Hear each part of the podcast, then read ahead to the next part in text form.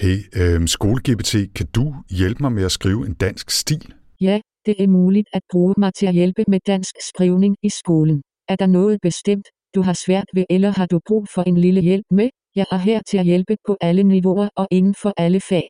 Tak for det, SkoleGPT. Jeg vender tilbage med nogle spørgsmål lige om lidt. Welcome to AI Denmark. AI Denmark.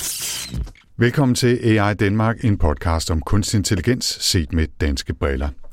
Der er nok rigtig mange derude, der efterhånden har prøvet at snakke med ChatGPT eller Bing AI eller Claude, og der er sikkert også mange lærere og elever, der mere eller mindre åbent har brugt input fra samtalerobotterne i skolen. Der er i hvert fald næppe tvivl om, at chatmaskinerne er kommet for at blive på godt og ondt. Og det er netop en af motivationerne bag projektet SkoleGPT, der som navnet antyder, er en chatbot, som er beregnet til anvendelse i forbindelse med undervisningen i danske skoler, og som er gratis, overholder GDPR og i øvrigt bygger på en open source sprogmodel. Mød to af folkene bag SkoleGPT lidt senere. Udover skolechat, så har vi også tre korte AI-nyheder, der denne gang handler om træningsdata, kinesiske chatbots og værktøjer til at afsløre AI-skabte billeder. Velkommen endnu en gang til AI Danmark. AI Denmark. AI Denmark. AI Denmark. Welcome to AI Denmark. En podcast om kunstig intelligens set med dansk briller. Vi lægger som sagt ud med en lille omgang siden sidst og tre korte nyheder fra den vilde verden af kunstig intelligens. Der er ingen tvivl om, at vi befinder os midt i et våbenkapløb mellem generativ AI og så de værktøjer, der kommer halsende efter for at forsøge at afgøre, hvilke tekster og billeder, der er lavet med AI. Det er et kapløb, der især har fået opmærksomhed i kølvandet på brugen af ChatGPT selvfølgelig og lignende tjenester, der blandt andet bliver brugt til at skrive stile og andre skoleopgaver. Og ligesom der tidligere er lavet værktøjer, som forsøger at afsløre plagiater og kopiering fra Wikipedia, så arbejder man også på nye værktøjer, der skal kunne afgøre, om en stil eller en anden tekst eller et billede for den sags skyld er lavet med generativ AI. Det er dog langt fra nemt. Senest har OpenAI erkendt, at deres eget værktøj AI Classifier simpelthen ikke var godt nok. Ifølge Ars Technica havde AI Classifier kun ret i sin vurdering af tekster som ægte eller AI skabte i sølle 26 procent af tilfældene. I deres egen FAQ, der skriver OpenAI det simpelthen også rent ud af posen. På spørgsmålet virker AI-dektorer svaret sagt helt kort, nej. Udfordringen bliver ikke nødvendigvis mindre, når det handler om AI-skabte billeder.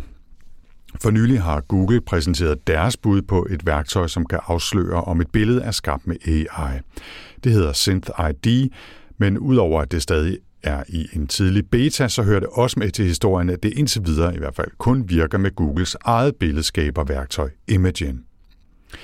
SynthID har to elementer. Det ene bruges til at indlægge et vandmærke i billeder, der bliver lavet i Imagen i form af mikroskopiske ændringer i individuelle pixels.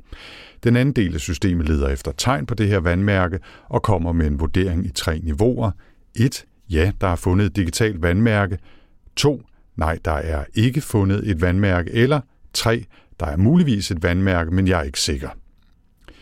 Google siger, at vandmærket stadig kan afsløres, selvom man beskærer billedet eller ændrer ved farver eller lysstyrke i billedet.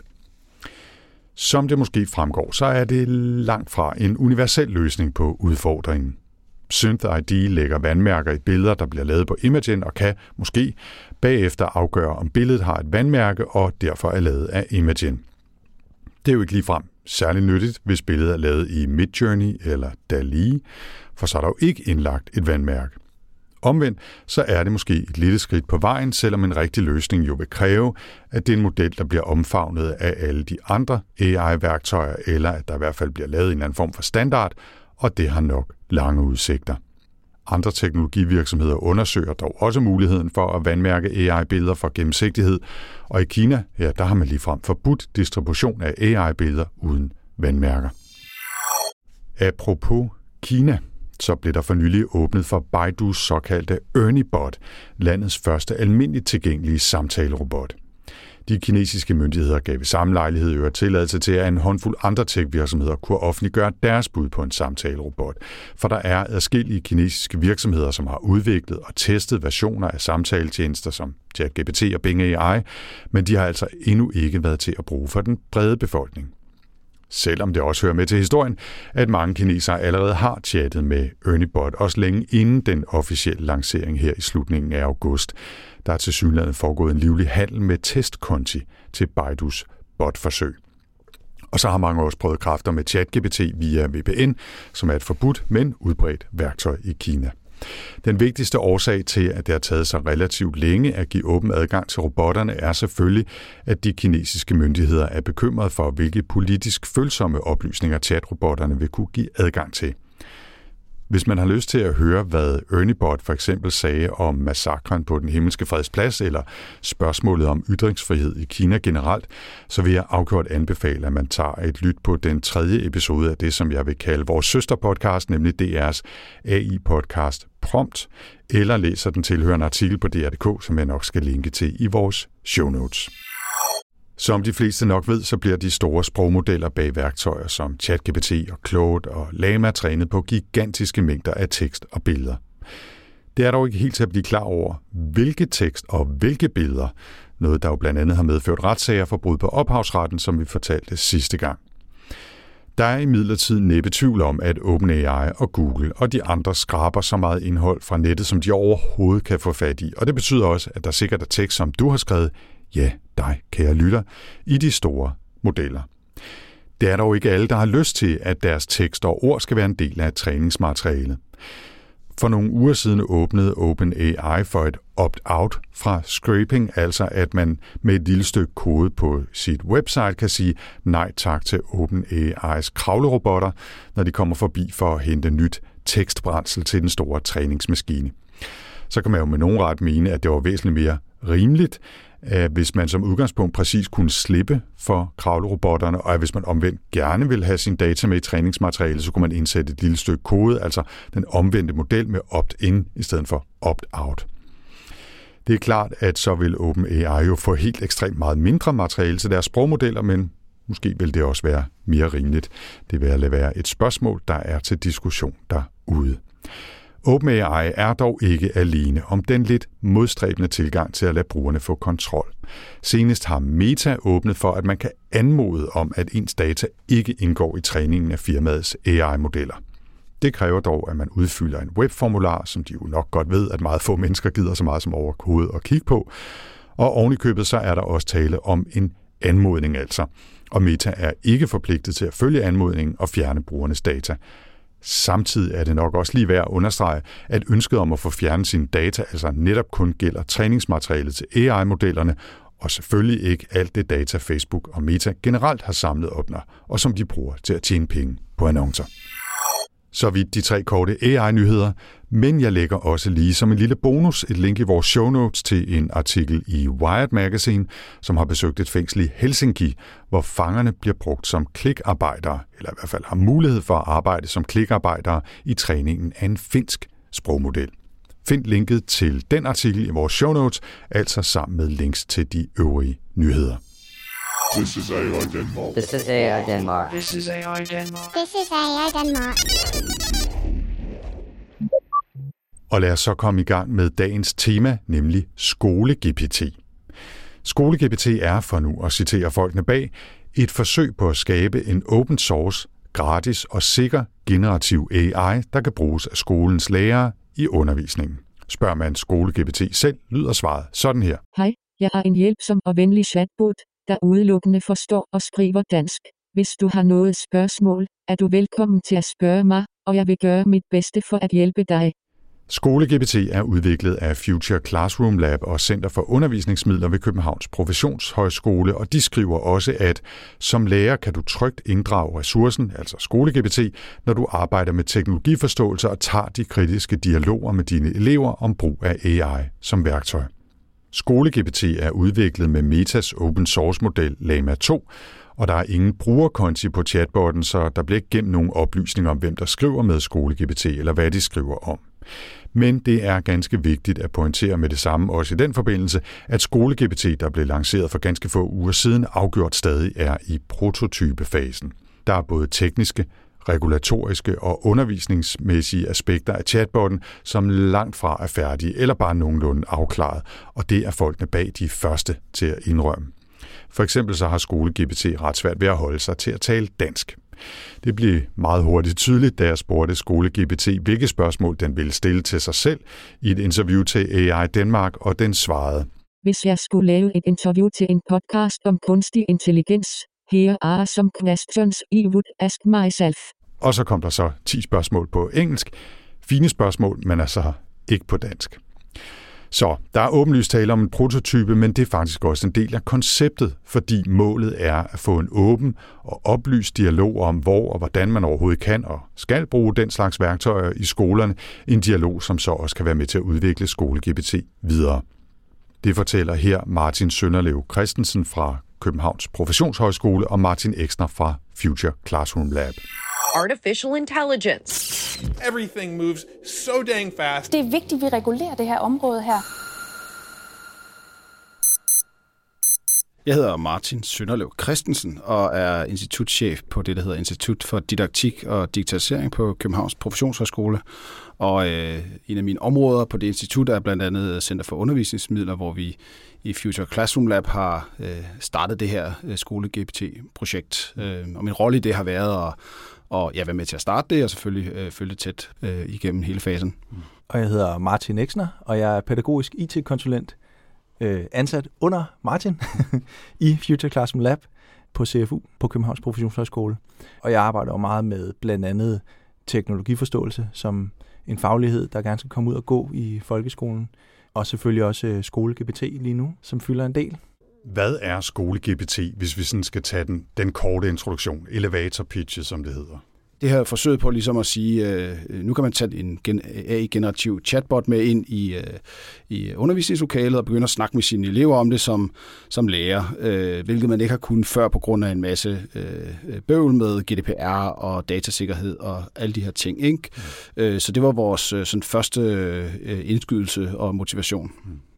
Martin Eksner, hvis du øh, kort skulle forklare til, til nogen ude i virkeligheden, hvad skole-GPT er, hvad vil du så sige?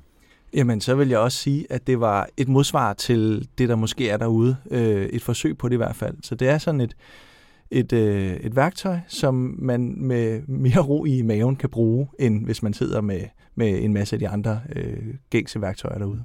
Og man skal måske også sådan sige, hvad er, hvad er skole-GPT så ikke? Det skal ikke være en konkurrent nødvendigvis til OpenAI's uh, øh, chat-GPT eller andre. Uh, det er jo et forsøg på ligesom at, at, at give en mulighed for at, at snakke om det her. Selvfølgelig også et, et, et indlæg, en debat, uh, og, og der har vi bare tænkt, at det vil vi prøve at gøre med et produkt, øh, frem for med øh, indlæg på en blog eller andet. Ikke? Øhm. De fleste har nok hørt om øh, ChatGPT og, og tilsvarende chatbots derude, men hvad kan man i skole-GPT? Man kan på en måde det samme, som man kan, når man skriver med ChatGPT, bare ikke lige så godt, øh, for at være ærlig. Øh, ChatGPT er selvfølgelig bygget på en øh, gigantisk sprogmodel, og de har jo en øh, kæmpe øh, altså fordel og øh, forspring og alt muligt. Og en masse penge. Og, og en masse penge. Mm. Så der er ikke noget der, man kan battle imod. Øh, så det er heller ikke meningen. Øh, men øh, SkoleGPT baserer sig jo så på den her øh, Lama 2 sprogmodel, som er sådan en mellemstørrelses øh, sprogmodel, som, øh, som er frit tilgængelig, medmindre man øh, tjener mere end, jeg tror det er 700 millioner øh, dollars, øh, så det vil sige, det ekskluderer kun de store. Øh, det, så, det mener du ikke, I kommer i far for at, at runde? Ej, ikke lige, øh, inden for næste. Ja. Ikke i det her år i hvert fald. Øhm, ja, så, så det er en, øh, en, hvad kan man sige, en letvægter, en øh, tidlig, tidlig, tidlig letvægter, som skal åbne op for nogle snakker og nogle forsøg i, i klasserummet. Så man, man chatter med selvfølgelig skole-GPT, øh, ligesom, ligesom man kender det. Og lad os lige prøve at tage et eksempel eller to, bare for at se, øh, at det fungerer, sådan cirka hvordan det fungerer. Og den kan jo ikke læse det op, så, øh, så det må vi altså selv gøre og lægge stemme til. Men lad os prøve at stille nogle spørgsmål. Jeg har simpelthen startet på sådan et, et lavpraktisk teknisk niveau, ikke? så jeg siger her, hvilken model er du trænet på? Bare for at se, om den ved, hvem den egentlig er. Og der svarer den faktisk øh, rimelig straight up her. Øh, Hej, jeg er trænet på en dansk sprogmodel, som bygger på modellen Lama 2, der er udviklet af Meta, og så skriver den også, øh, jeg er en hjælpsom og venlig chatbot, som udelukkende forstår og skriver dansk. Og det er jo rigtigt. Altså det er jo det, den har fået at vide, at den er. Ikke? Og nu, nu havde jeg lige snydt og taget et spørgsmål og et svar med fra, fra tidligere om Martin Eksner. Det ved jeg, du også har gjort, fordi du har noget fra, Ja. fra nogle af de lærere, der allerede Ja. har prøvet at bruge skole-GPT. Ja, jeg får masser af feedback, øh, både positiv og, og negativ, men ikke negativ som i vred, men som i, hvorfor svarer den så dumt? Og jeg tænkte, det kunne være sjovt, hvis I fik nogle af dem, fordi der er blandt andet her en lærer, som har bedt den om at komme med regnehistorier, som jo er noget, man gør i, i matematik en gang imellem. Mm. Sådan en lille scenarie med, ja, en lille historie, hvor man så skal regne noget for den her historie. Øh, og det kan være, I kan svare på nogle af dem. Så her kommer. Hvor mange meter går der til at gå fra A til B, hvis man går 3 km i timen? Eller den, den her er også god. Hvor mange dage går der til at lave en pizza, hvis man laver en pizza om dagen? Så, ja. Jeg har bedt den om, eller vedkommende har bedt den om at generere nogle, nogle, nogle regnehistorier. regnehistorier. Ja. Ja. Og det er jo, altså, hvis man lige, sådan lige giver dem de sidste 10 procent, skriver dem færdige, så er de jo gode nok. Mm. Men som de står her, så, øh, så er det jo klart nogle mærkelige regnehistorier. Ja. Det er bare øh, sjove eksempler på, at øh, der er stadig et godt stykke vej, før ja. det er et, et øh, superværktøj til, til den slags.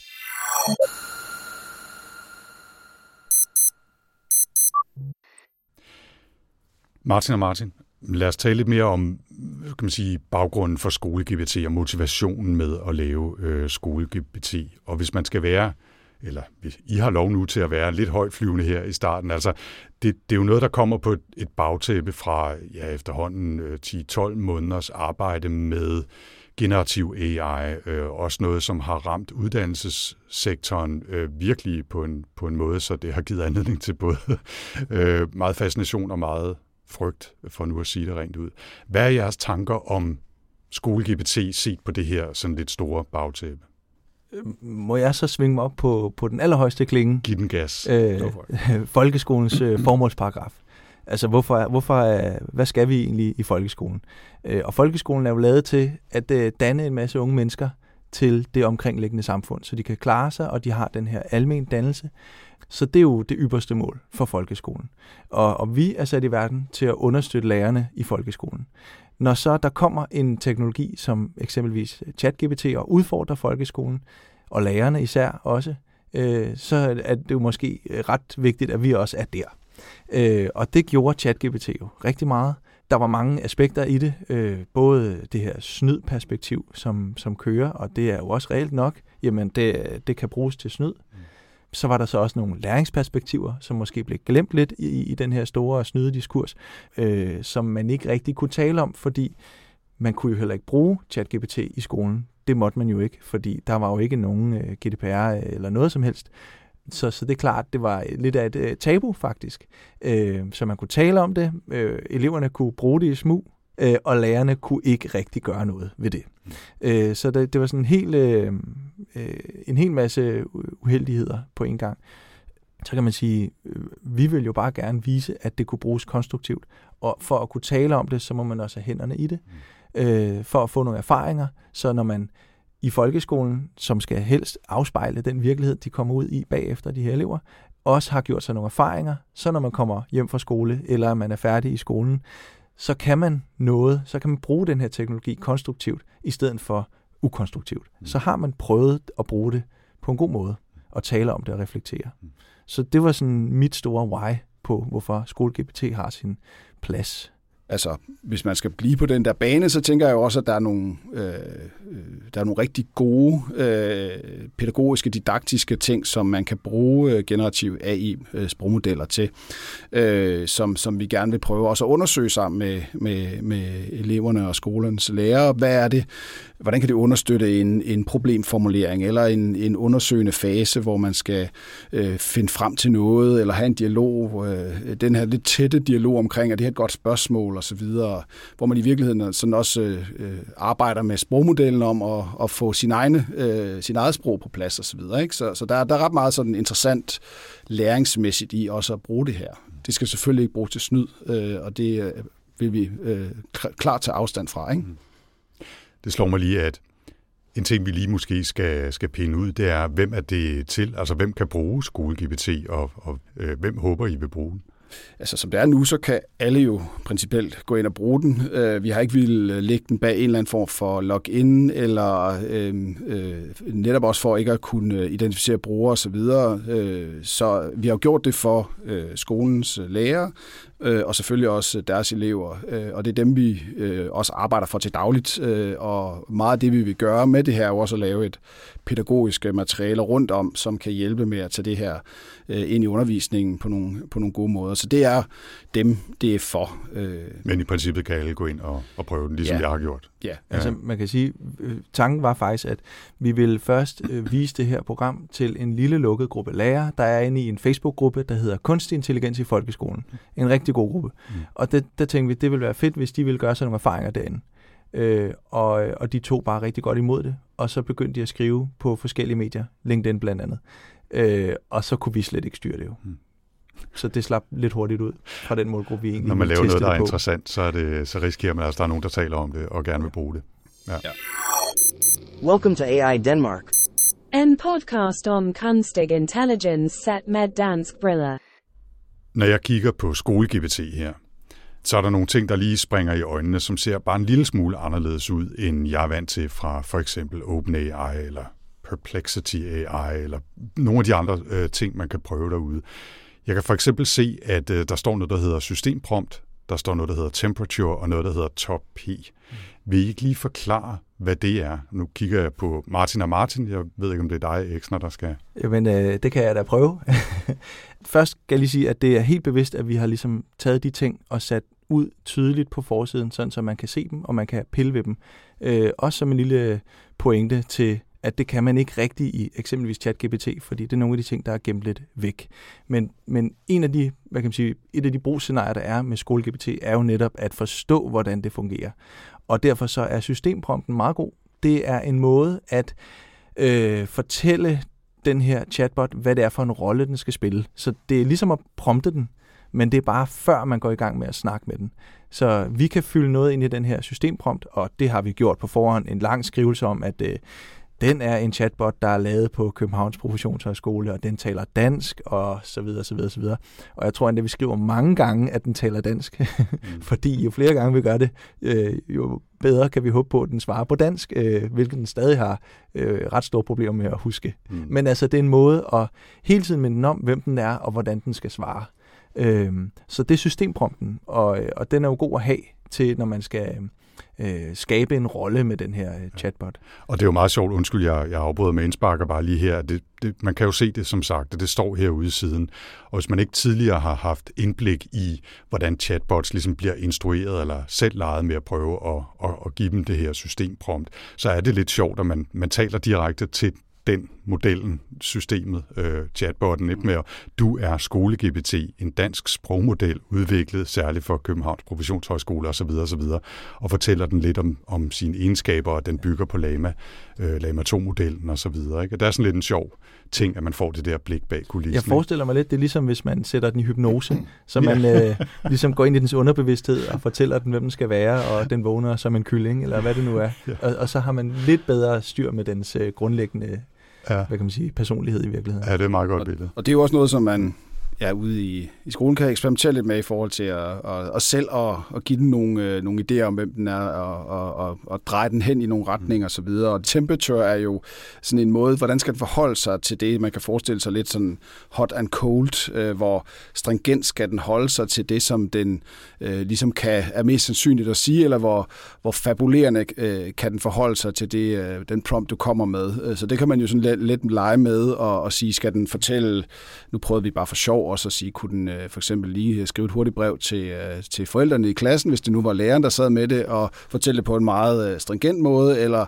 med en masse emojis, øh, hvis man sætter den ud i, øh, i, øh, i, i, en, i en hot situation. Ikke? Så igen det her med ligesom at prøve at, øh, prøve at blotlægge nogle af de ting, der er inde bag, øh, hvad hedder det, mange af de her øh, produkter, så, så man kan lege med dem og forstå dem lidt mere. Det spiller jo ind i den det ærne, vi også har med at stille øh, øh, teknologi til rådighed, således at man kan bedre forstå, hvad det er og hvad det ikke er. For det er jo lige så meget vigtigt at sige, at de her chatbots kan en masse ting, men der er helt klart også en masse ting, de ikke kan. Ligesom at man man kan ikke øh, sammenligne det med en Google-søgning, fordi at øh, en, en AI gør noget helt andet, øh, baseret på den sprogmodel, den har osv. Ikke? Så, så de der snakke kan man begynde at have. Man kan begynde at tage nogle, nogle, lave nogle fejl med det og se, hvad sker der, hvis jeg gør sådan og sådan osv. Men i et sted, hvor man kan have det ind i klasseværelset og have en samtale omkring det. Ikke? Ja, det er jo en rigtig god idé øh, at, at hvad kan man sige, udstille nogle af de ting, der er, ofte er bag kulissen, ikke? Mm. fordi det giver anledning til nogle snakker, måske også en lidt dybere forståelse. Og netop her kan man skrue op og ned for kreativiteten, eller hvad man kan kalde det med,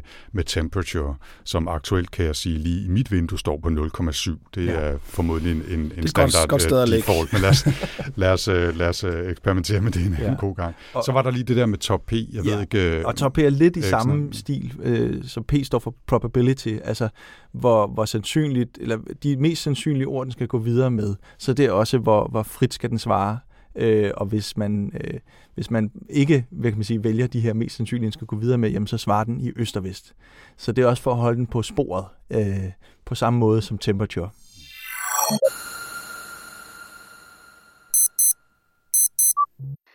Hvis vi lige skal dykke lidt mere ned i, i nogle af motivationerne eller de mere konkrete aspekter af, af skole-GPT, så er det jo gratis. Øh, det er jo vigtigt, kan man sige, tænker jeg også for jer, hvis så mange øh, danske skoler og lærere og elever skal bruge det som muligt. Ikke? Øhm, så er det open source, der vi også været lidt inde på. Jeg har brugt en model, som I ikke betaler for, og som I kan bruge, medmindre I tjener, hvad var det, 700 millioner om året, eller et eller andet øh, tosset. Ikke? Øhm, så er det også i en eller anden grad målrettet netop brugen i skolerne. Øh, der, der kan man jo så øh, udvikle på det hen ad vejs, tænker jeg. Øh, lige nu er det, er det relativt enkelt øh, chat-interface. Ikke? Og så er der det her spørgsmål om GDPR, som vi vist allerede ved har nævnt et par gange. Hvordan øh, forsøger I at takle kraven for GDPR-lovgivningen i skole-GPT?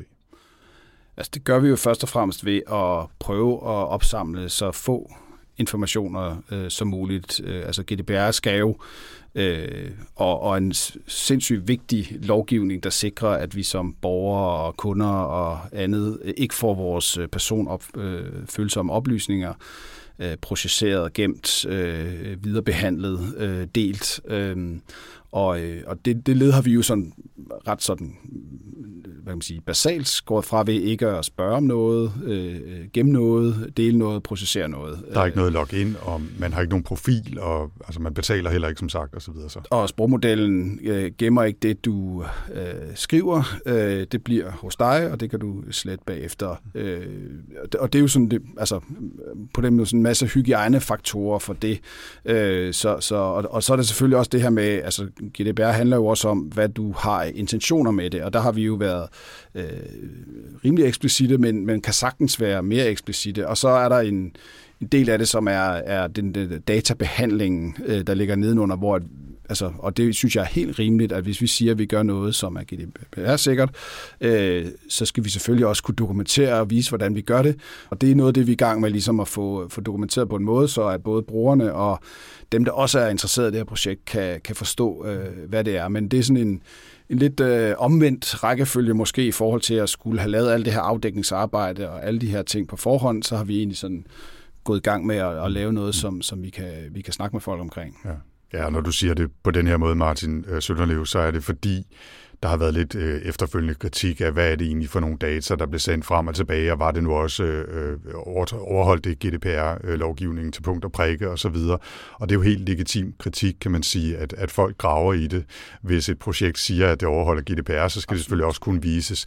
Men øh, uden at vil lægge det over i munden, så er I også måske blevet lidt overrasket over, hvor hurtigt I har skulle forholde jer til den del af det, og, og I arbejder tænker jeg og håber jeg, og er jeg ret sikker på, på at takle de udfordringer, der måtte være. Ikke? Det gør vi i hvert fald, og jeg og vil sige, at jeg synes, det er en helt, som du siger, legitim øh, kritik. Der er selvfølgelig også nogen, som, altså vi er jo ikke ansvarlige over for, for alle i hele verden, øh, så, så der er også øh, selvfølgelig grænser for, hvad vi kan og vil svare på, og kan nå at, at få indhentet øh, informationer omkring, men, men der er lige, at det er jo en super vigtig debat også at have, og særligt også, når du øh, som vi kommer til at, at gå ind og, og have øh, børn, der sidder og skriver øh, i et interface. Det skal der være absolut øh, så sikkert som overhovedet muligt, og den, den scrutiny, man kan have, skal vi jo også øh, underlægges. Øh, og det, øh, det, det er vi også, og det bliver vi øh, endnu mere, kan man sige. Ikke?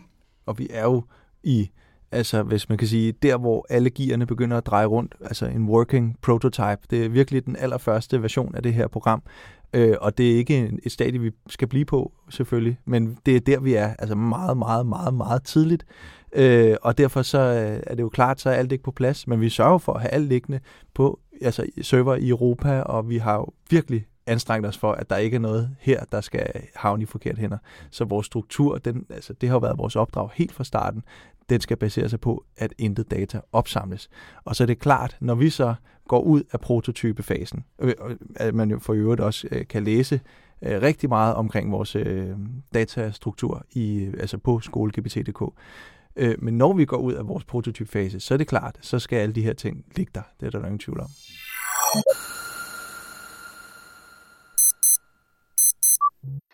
Hvad er så fremtiden for SkoleGPT?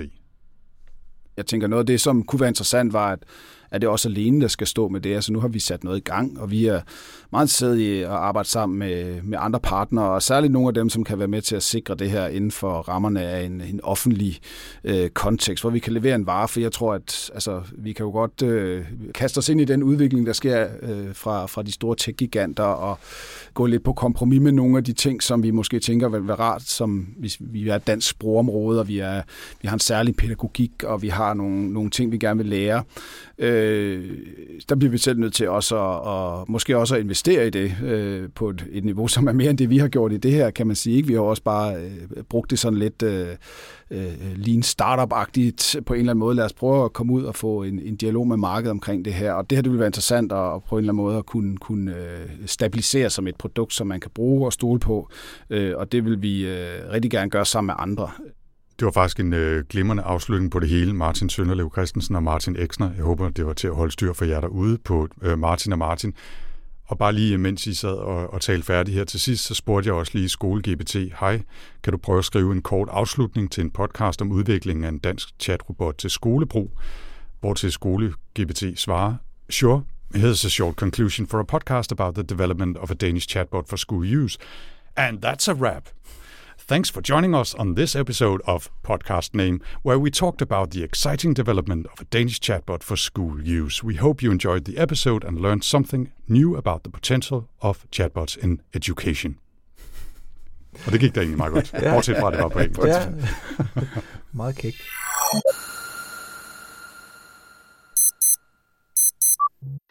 Det fortalte altså her Martin Sønderlev Christensen fra Københavns Professionshøjskole og Martin Eksner fra Future Classroom Lab. SkoleGPT er udviklet som et eksperiment og som prototype altså, og har ifølge Martin Sønderlev indtil nu kostet i omegnen af 100.000 kroner sådan i kolde kontanter, og så en hel masse persontimer og en masse energi oveni. Jeg har derfor også lovet at nævne, at der jo er en større gruppe bag projektet, og man kan finde navnene på dem alle sammen på skolegpt.dk. Og hvis man hellere bare vil have en direkte henvisning end at skulle skrive det ind i sin browser, så linker jeg selvfølgelig også til SkoleGPT fra vores show notes. AI Denmark. AI Denmark. AI Denmark. Welcome to AI Denmark. En podcast om kunstig intelligens set med dansk briller.